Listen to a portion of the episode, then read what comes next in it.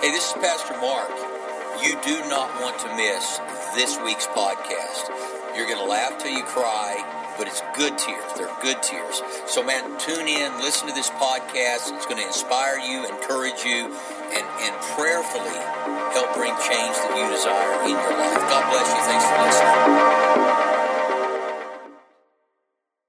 Welcome, all of you watching online, by the way. You stand up in your PJs and hold your Bible up.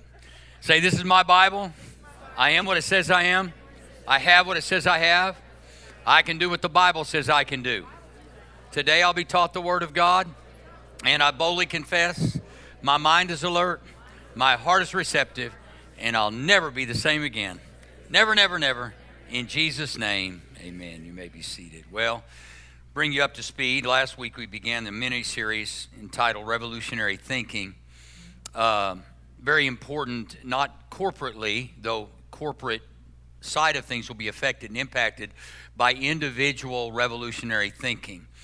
Uh, sometimes in a world that is so filled with so many uh, news networks, so many television stations, social media, we really don't have or possess or work to have our own thoughts. Uh, we have a tendency to attach ourselves to a thought, a pattern, a movement that we like without asking the question, how do I really feel about this? What do I really think about this? Uh, a revolution is a sudden, complete, or marked change in something or someone. so if you're going to have a revolution in your life, first off, it's not a one time event, it's something we do every day. I don't know how many of you sit down every day and just go, I want to, I'm just going to think. I'm just going to have think time. And oftentimes it, it, it takes removing ourselves from all the distractions in the world and, and sitting down and thinking. And it's very, very important that we realize that uh, the very first, and I talked about this last week, one of the things that happens is a lot of times a revolution is born out of a struggle, something that we're going through. And in our world, we've got medicine for everything, and I'm not I'm not against it. but sometimes we medicate before we meditate. If you meditate, there's a really good chance God will reveal something to you. And, and instead of medicating or trying to reduce the struggle, we ask God to make us bigger than the struggle. God, what I'm going through right now, I'm not asking you to remove it because sometimes that struggle is, is not a bad thing. Sometimes it, it does give birth to a new thought or something different. And so uh, there also, the second thing was contrast. You, you know, when we have a contrast in something, we see things differently. There was a couple that got married pre automobile days, and, and they had grown up together, got married young, and after they were leaving the church, and they each had their horses, and they, they got on their horses, and they're riding away from the church and, and uh, into a blissful future. Many years after that moment uh, in time, They'd been married numerous years, and somebody finally asked the, the elder gentleman, How did you guys have such an awesome marriage? You never fought, you never argued. He said, Well, let me take you back to when we were leaving the church on our horses. He said, uh, Riding away, and my wife's horse got a little cranky, and she got off and looked it in the eyes and said, That's one. Got back on the horse, they rode a little further, and it acted up again. She got off, and she said, That's two. Got back on her horse. They rode a little further, acted up again. She got off and said, That's three. And she shot it in the head.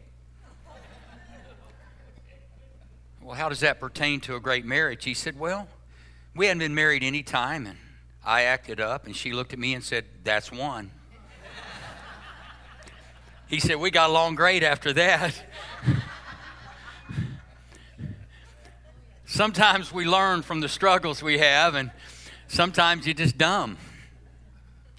But it's important to understand that in life there are going to be tribulations, there are going to be struggles, there are going to be difficulties.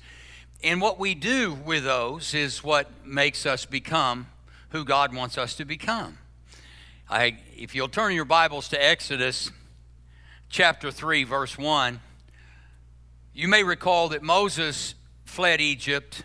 He had grown up in Egypt but he was protecting the Israelites who were there in captivity. So he murders, long story short, an Egyptian. So he flees. He goes on the backside of nowhere and he's out there by himself. And here's what happens. Now, Moses was tending the flock of Jethro, his father in law, the priest of Midian, and he led the flock to a far side of the desert and came to Horeb, the mountain of God. The angel of the Lord appeared to him in flames of fire within a bush.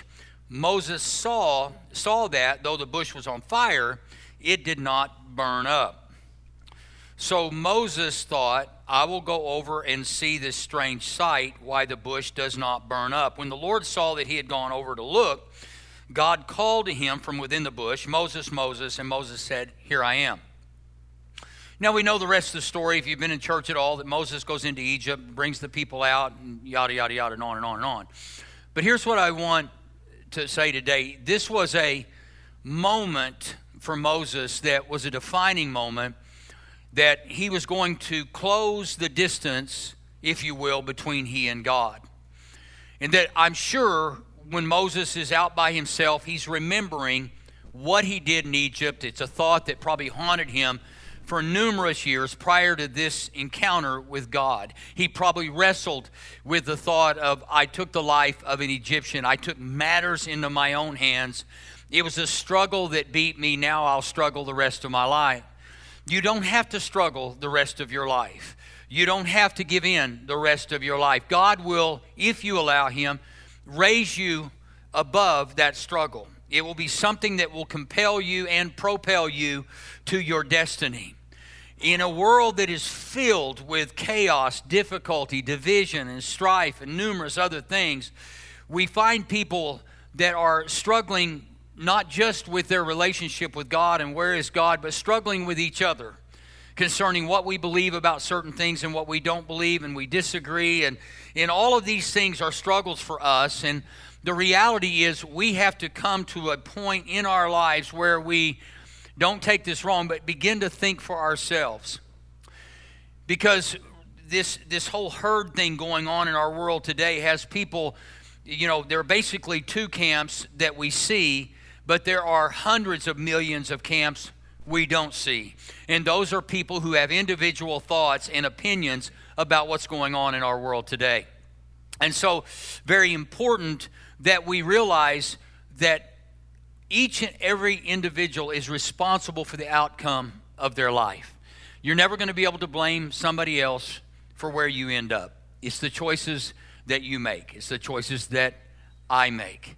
Now, I grew up in a very radical Pentecostal uh, movement, if you will. My mother was the only one in her family born again, and she fell in love with Jesus, and naturally, she wanted her three sons to fall in love with Jesus. And Yet we went to a church that was probably about two snakes away from snake handling. and I mean, it was just one of those churches. You didn't invite your friends to that church. You know what I'm saying? They already suspected, just keep them suspecting.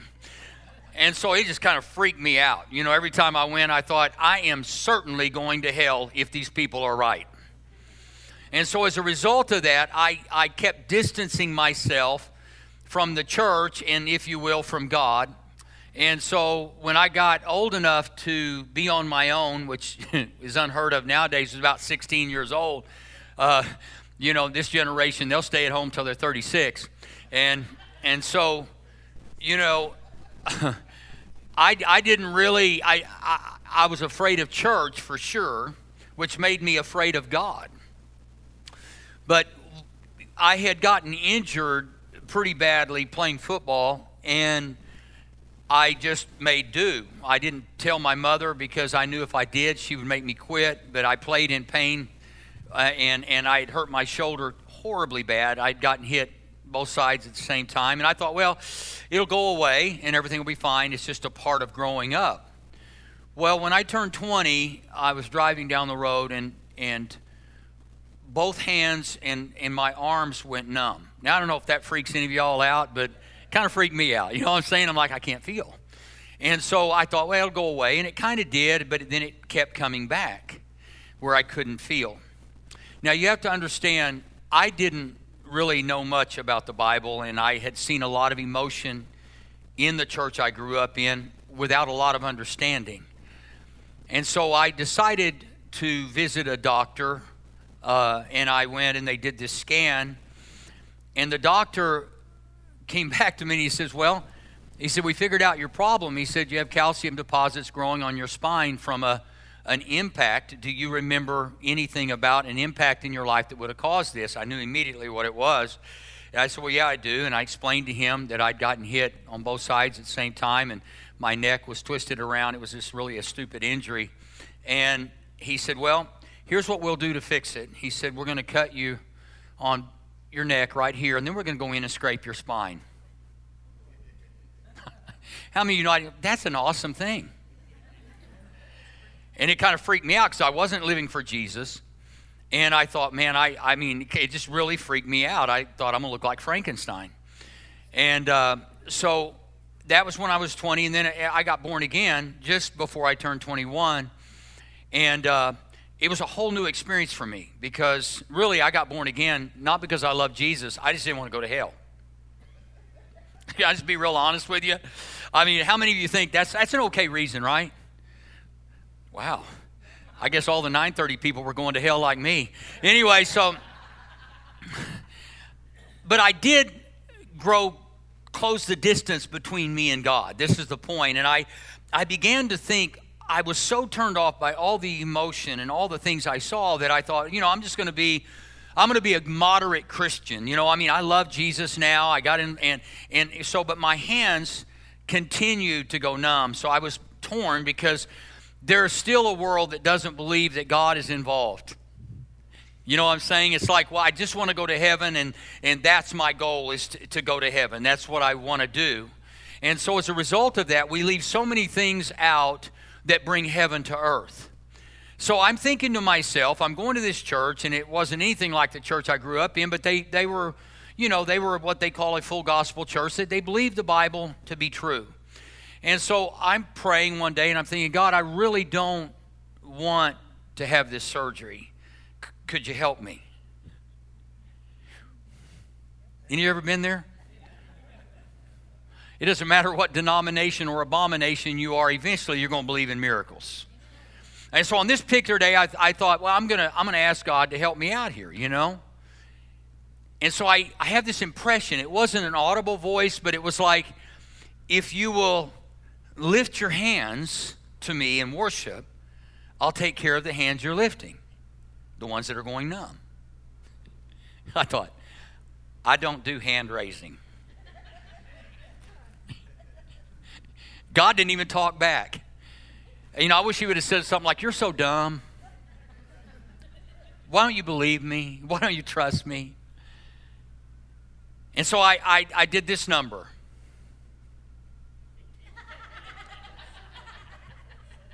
I worship you. Nothing happened. Hands still going up. I got to close the gap, man. Got to close the gap. So over time, I went here. It looked like I'm getting arrested.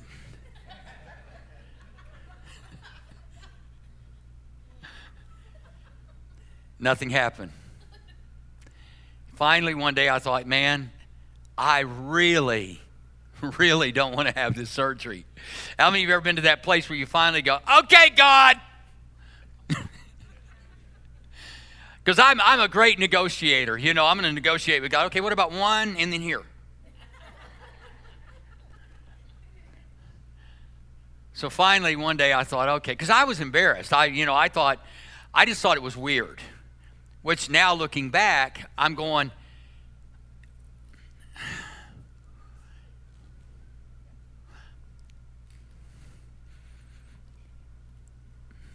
if metabolism challenged men can paint letters on their tummy in December at a football game. Okay, let's just use the word fat. I know it's a word we don't use much anymore, but it's still in the dictionary. Webster has not chunked it yet. If they can be that radical, that revolutionary, I can too. about God. So I proceeded to lift my hands. Folks, I got to tell you, if you didn't believe in miracles and you don't believe in miracles, wait till you do what God says and see what happens. I never had to have the surgery. I mean, it was gone, it, like miraculously gone. Now, every now and then, how many of you know when something miraculous happens, you will have the same symptoms to make you question whether or not God really did what he said he would do. Still have symptoms every now and then. And I just go, mm, no, I'm not doing it. Not doing it. You see, I have to, revolutionary thinking is not a one time event. It wasn't in that one moment that I lifted my hands. It was daily getting up and believing God that He would do what He said He would do. Now, I know that people oftentimes measure whether God does miracles or not by their own influence or their own persuasion. You know, if you prayed for somebody and they died, automatically God doesn't do miracles. Well, everybody's going to die at some point. That's not the question. The question is do we trust God to do what God says He will do? It's revolutionary thinking in a day and time when a lot of church has become entertaining and I'm not opposed. I mean, I've been there, done that. But what I'm saying is the Word of God is what changes our lives. Not the lights, not the cameras, not the, the smoke, but the Word of God. Revolutionary thinking is most often contradictory to secular thinking. And so you are just as smart as anybody else out there but you don't believe you're as smart. If you come in out of the rain, you are smart. Some of y'all think knowing calculus and geometry is what make no, coming in out of the rain is smart. Not standing near a pole during a lightning storm is smart. I'm talking about people all over the world that know what to do, but you're treated like you don't know what to do. There's a hidden meaning behind all this, and some of you are getting it. The reality is, you will never live, truly live, until you are no longer afraid of dying.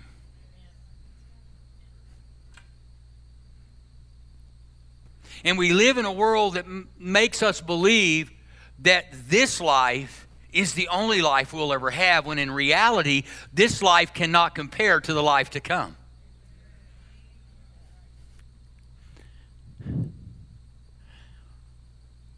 See, revolutionary thinking works against, if you will, thinking that works against God. I'm sure, absolutely sure, that if you would have lined nine doctors up and looked at my, my x rays, my scans, they would have all said the same thing. And I'm not being critical of doctors, they're reading what they see. That's not, that's not my, my point is, I decided to go ahead and trust God. Now, I'm not saying you should, should. Eh, I wouldn't have been wrong to have the surgery, but how many of you know it doesn't get too exciting about having a knife scraping your spine? So maybe it was just an act of desperation, whatever.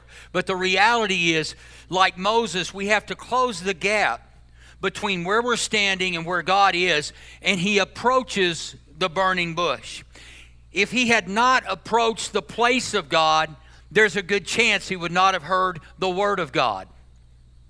And God had a word for him, but he got his attention in a burning bush. What will it take for the world to get in a place where God will once again speak. Now, listen, I'm probably going to get in trouble for all kinds of things because I've been known to do that.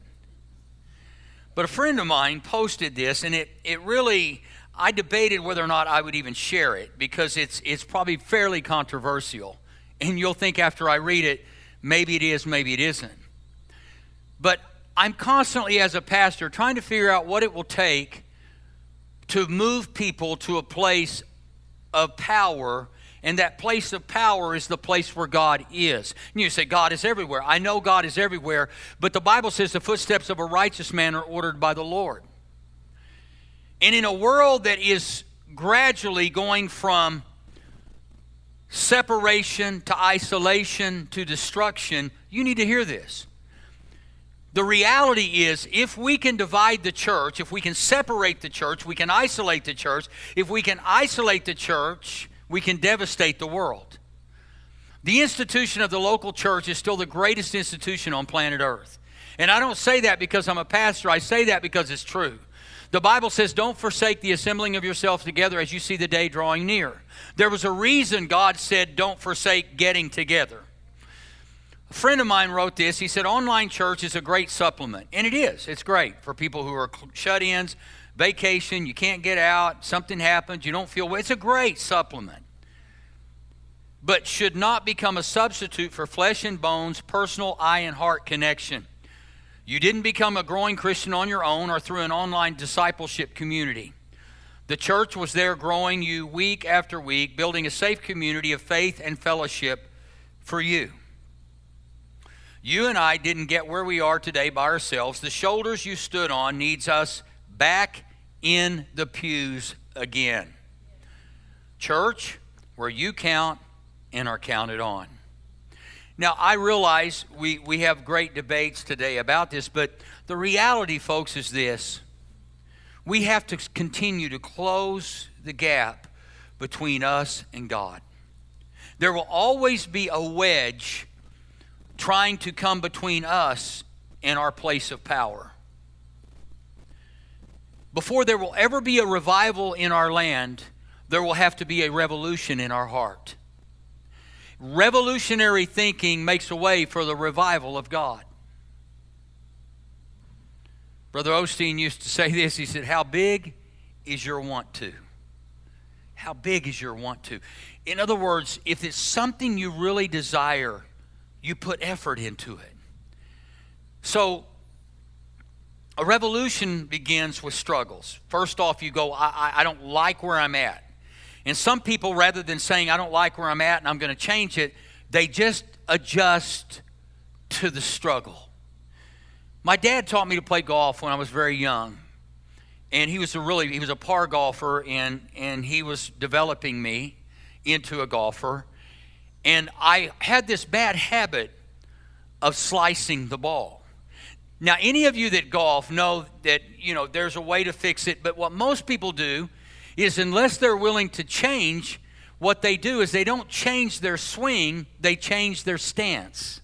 So now, rather than lining up straight in the fairway, if you slice it, you turn left so that the ball goes way over this way and lands in the middle of the fairway, thus losing many yards of distance. So rather than compensating, you have to correct your swing rather than compensating by changing your stance.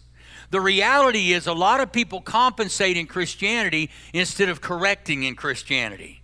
I'm not going to compensate my stance. I'm going to correct my swing. I'm going to correct how I live. I'm going to do things to get greater distance out of my walk with God. It's revolutionary. So it's born out of a struggle. Then the second thing is contrast. When Israel was delivered from Egypt, God didn't just say, we're just going to walk and march into the promised land, a land flowing with milk and honey. He sends 12 spies in, and he brings, they bring out grapes so large they had to carry them on a pole. And you say, well, why would God do that? At least I did. I'm thinking you send 12 guys in, you put them at risk. But the reality is, God wanted to close the gap between where Israel had been for 40 years and, and the promised land. And he said, These people have been stubborn, recalcitrant. They have been circling for years. And now I want them to go into the promised land, but I'm not sure I can even get them there. So he creates a contrast to create revolutionary thinking, getting them to believe that what he had promised them in Egypt that he would do 40 years later because they needed to see something. So he creates a contrast, and many of them still didn't get it. It's like they bring these grapes back that are so huge, and 10 of the spies said, We're like grasshoppers in their eyes. Who told them that? Nobody. It was how they thought, and as a man thinks in his heart, so is he. So if you see yourself as a grasshopper, keep on hopping. Because everybody else is going to see you as a grasshopper if you don't change the way you think. People that have success can walk into a room and they see themselves in the way they should see themselves, and other people will see them the same way. You take someone who is shy and not confident, you'll be treated like a shy and not confident individual. Some people think it's the amount of degrees you have or education. It's not. It's the amount of confidence you have in who God made you to be. There are a lot of C and D students running the world today because they believe they could. And I'm not discounting that you might want to study now and then. But I would never in a million years say someone was going to succeed based on their GPA. The, the founder of FedEx got a D on his paper in college. The professor said it could never happen. It's kind of like Michael Jordan getting cut from high school basketball. Just go ahead, go somewhere and die, people. It's like, how can you do this? But in a world that prizes what comes after your name, instead of the one in whose name we believe. You got to change the way you think. Some of y'all are trapped in a world that somebody created for you, not a world that you created for yourself. I stand up here today because I believe what I preach. I live what I preach. It's never too late to change the way you think, it's never too late to change the way you live. The third thing is a revolution requires a commitment. You can't just get through the struggle, see the contrast, and say, I've got it. No, you have to be committed to it. As I said, my dad was an avid golfer. He watched, that was one of the things he did. One of the few things because we, were, we lived on acreages and he was always out doing stuff. But when it came to Saturday golf tournaments or Sunday, he would watch them. And there was one player that was not really well known. Now he would be now, but he wasn't well known at the time. And and uh, you know you had Jack Nicklaus, Arnold Palmer, and you had the, the typical names that everybody watched and knew. But there was this new guy that was coming up, and finally he wins a tournament. And everybody was shocked because nobody really knew him. They knew he was on the tour, but they didn't know him. And the commentator was interviewing him after his win, and the commentator made this big mistake of saying, you know, it's been said that you, are an overnight success. Nobody even knew you till today. You're, you're an overnight success. The golfer replied, Sure was a long night.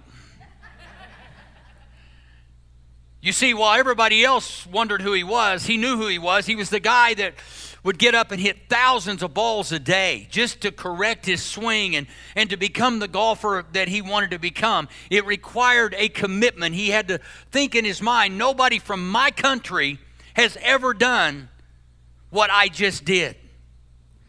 He could have easily believed that I come from a country that doesn't have all of the benefits that the USA has. I, I, I don't have all the great courses and he could have sold himself on that thought, but instead he had revolutionary thinking and he committed himself to being who he wanted to become. It doesn't happen easily. Anything that is a great challenge will take a great commitment. Years ago, I've been friends with the Osteen family for years, and before John died and before Joel became Joel, John called me and began to talk to me about building a church. What most people don't know about John Osteen, or now that he's with Jesus, they didn't know, was that John had been married once before Dodie, who had five of John's kids. He had a kid by this one lady he had been married to. The marriage didn't work out. Well, how many of you know back in the day, if you were divorced or you had a crisis like that kind, you were automatically considered disqualified? So the denomination that John was a part of pretty much removed him from his position for his marital failure. So he began to sell insurance and, and do other things to make a living. But it wasn't, he knew it wasn't what God wanted him to do. So he married Dodie, and over the years, things evolved to him starting a church in a feed store. And about 90 people showed up, and year after year, just 90 people, just a few people showing up. But John remained, remained committed to what he had in his heart. And over time, those of you who have been in the church world, and he was kind of like a spiritual granddaddy, and I would watch him and I would go visit him. I was at his funeral. He, he was a great man. But what made John great was he overcame great obstacles. He grew up poor, didn't have anything. Then he goes through a divorce, crisis after crisis, but he decided, I will not be defined by the crises in my life. I'll be defined by the Word of God in my heart. Over the years, I watched him go from Quonset huts that had been given to him to building a beautiful 8,000 seat sanctuary in Houston, in the worst part of Houston. And people drove from everywhere because the word of life that he preached gave life to them. When the pandemic hit last year, we were on a climb and a rise in this church, and like every other church in America, we saw a rapid split in what people would do and what they wouldn't do, what they believe and what they wouldn't believe, whether they would attend or not attend. We, we like most churches. I have a friend in Austin who has a church of about six to 7,000 people. Just a few months ago, they went and broke 3,000 after over a year. Now, I'm going to be a little prophetic here, and you can disagree with me if you like. And I'm okay with that because I'm just old enough to be okay with that. I believe that this whole thing, or at least a part of this whole thing, is designed to separate believers and gatherings called the local church, to isolate and separate. I believe that. Now, I've got millennial children who would probably greatly disagree with me, but I have the platform. So I can say whatever I want. But the reality is, we've lost the prophetic edge in the church to believe that this could be demonic, it could be utilized by Satan himself. We don't use Satan much anymore. We don't give him credit for things we should give him credit for, like lying, stealing, cheating, deceiving, dividing the church. But the reality is, he's not the problem because we have authority over him we become the problem if we don't start thinking differently.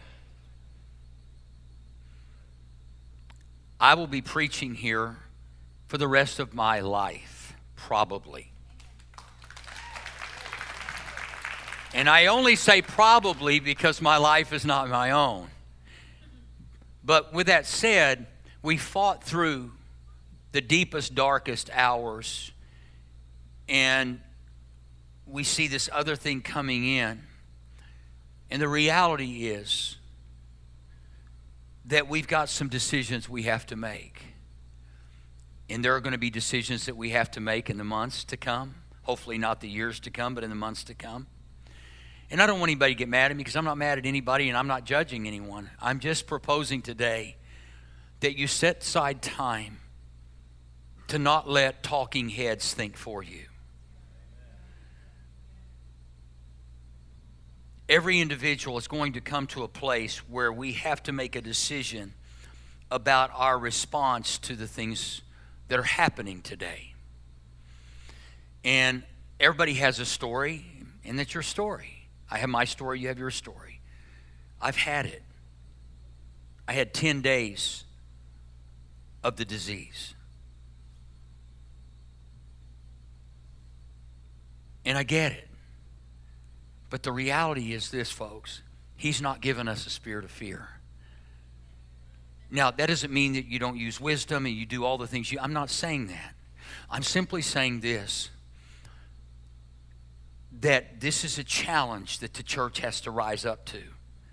And we've got to believe God. And we've got to stand strong.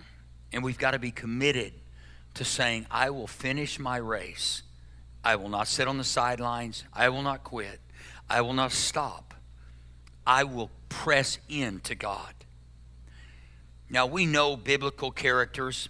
We know that, you know, Peter was crucified upside down on a cross because he asked them to be to crucify him that way. He said, I'm not worthy to be crucified as Christ was crucified.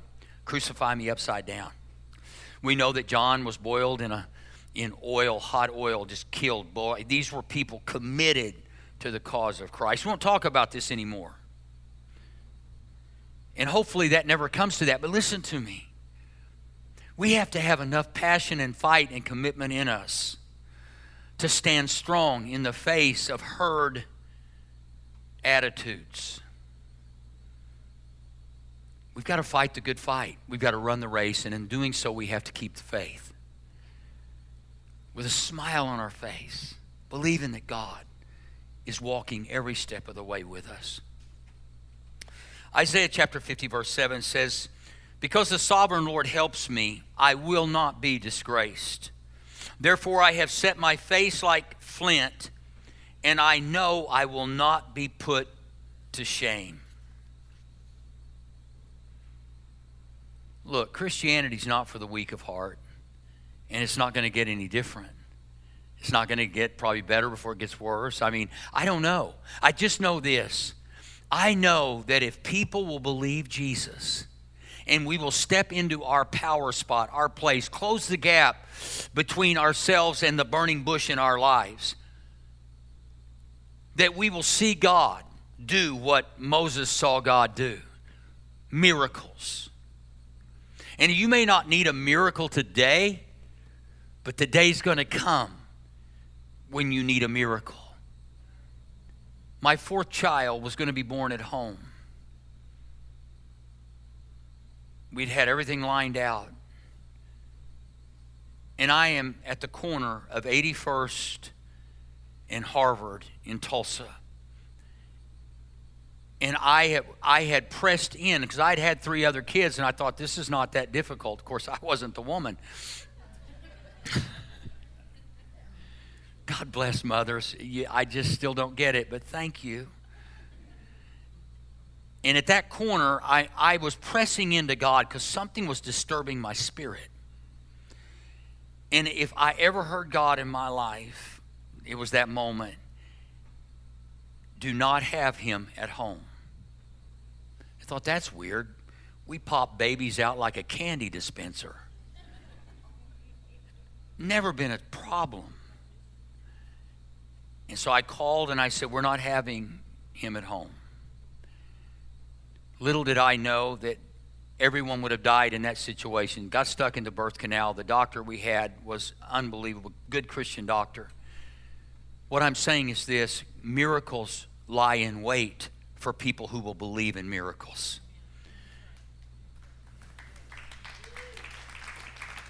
Joseph is perfectly healthy today, but even after birth, they thought he wasn't going to be. It's nothing short of a miracle. All I'm saying is this I know if you believe in Jesus, you're going to heaven. I believe that with everything in me. You're not going to heaven because you're good, and neither am I. We're going to heaven because we have faith in God. That's not the problem. The challenge in life is not getting to heaven. The challenge in life is bringing heaven into your situation. Closing the gap between the doubt that you have and the faith that God is crying out for you to possess.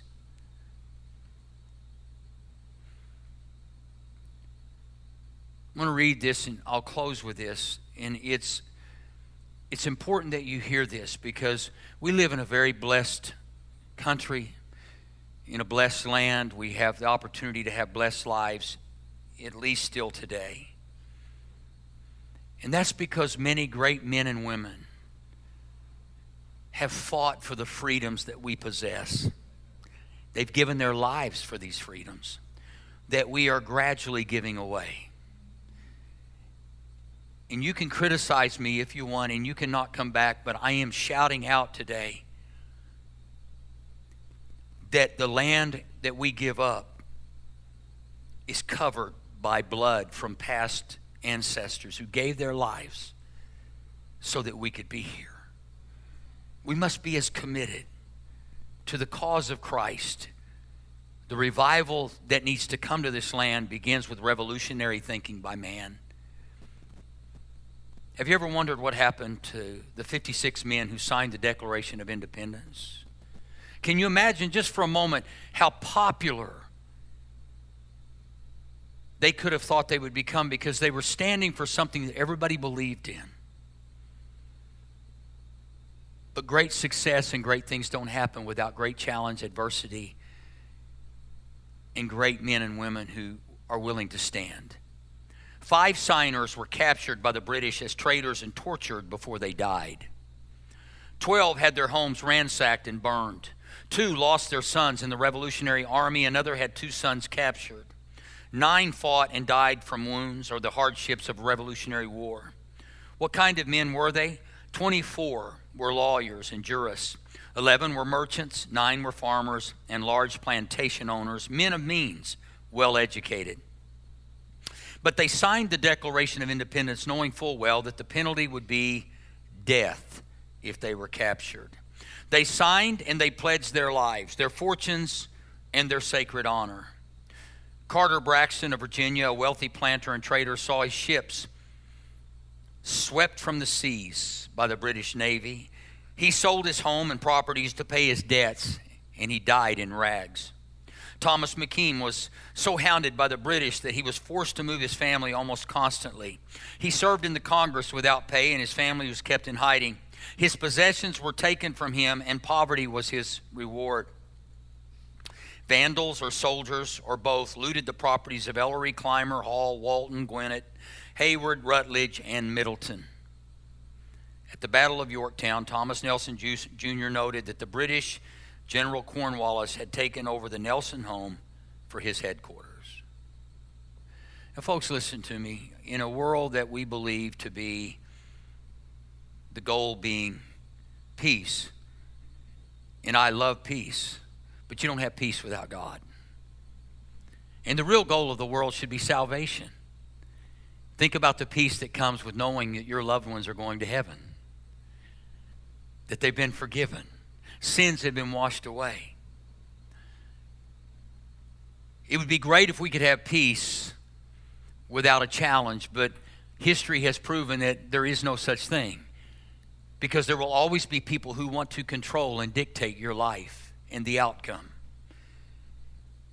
And whoever the Son sets free is free indeed, and it's very difficult once you've tasted freedom to rejoice in anything but. My challenge to us as a church is to take time to think, to dream individually about God's purpose, your reason for being here, my reason for being here. I stand here today because I'm committed to the call that God put on my life in 1978 when men and women said I should never return, I should never come back. I'm not going to stand before you or those men and women when I die. I'm going to stand before Jesus. You didn't call me, He did.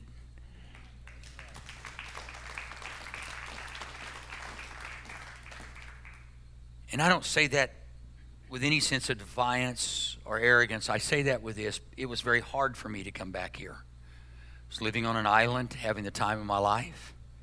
And when I say that, I had forged a relationship with Jesus like I had never had. I learned not only to love Him, I learned to trust Him. It's easy to love God. After all, He gave us His only Son to suffer and die for our sins. That's easy. What I have found difficult in my life is trusting Him. You say, well, that's strange. You're a pastor. I'm just an honest pastor now. and it's still, I found my, find myself challenged every day to trust Him. But every day I'm closing the gap between the distrust and the trust to know He's a faithful God. Begin to think for yourself. After you hear all the talking heads, remember this there's only one head in the local church, and He's God. And He will steer you in the right direction, but it will take revolutionary thinking for us to embrace the revolutionary God that we serve, the one who sent His only Son to suffer and die as an innocent man so that you and I could be saved. That's revolutionary. can we live life any less than the way Christ lived it? I don't think so. So put a smile on your face. Let the criticism run off your back and realize that you're running a race. You're fighting a fight. But most importantly, you're going to keep the faith. Let's pray. Father, thank you. Thank you for your grace, for your mercy, for your wisdom, your power, your strength, all that you offer to those who believe, not because we deserve it, because of your love for us. Lord, help us. I pray for every church around the world. I pray specifically for Mosaic Church, God, that you would begin a revolution that would connect with a revival, that would change our hearts and our minds to every day rise up and first and foremost consider what you have to say.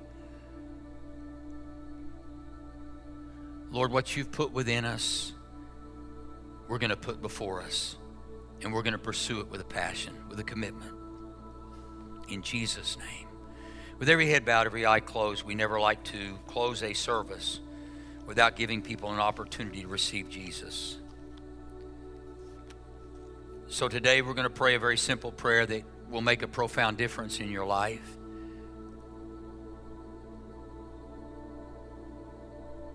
Not because you're good, but because God is good. Not because you've done anything that the blood of Jesus has not available to wipe away. So I want you to pray this prayer with me. If you've not received Christ or if you've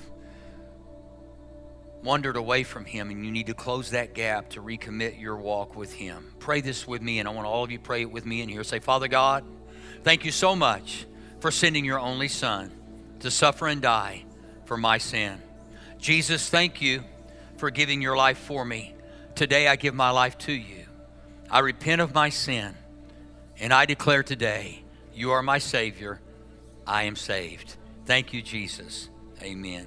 If you prayed that prayer for the first time or to recommit your life, I want to ask you to text the word saved to 405 500 1310. Just let us know that you gave your life to Jesus. The most important thing is not that we know, but that you know. And when you declare it, as it goes through the tickers of hell with your name on it, I'm telling you, it makes a statement to all eternity and all heaven and hell I am now saved. And it's important for you to make that statement. So do it right now. Text the word saved to 405 500 1310. Hello, this is Pastor Mark Crow. I just want to take a quick moment to thank you for joining us online. We hope you have a blessed week this week and get to be a blessing to those around you. I want to invite you to join us at Mosaic Church OKC next week at 9:30 a.m. and 11 a.m. or join us online. God bless you.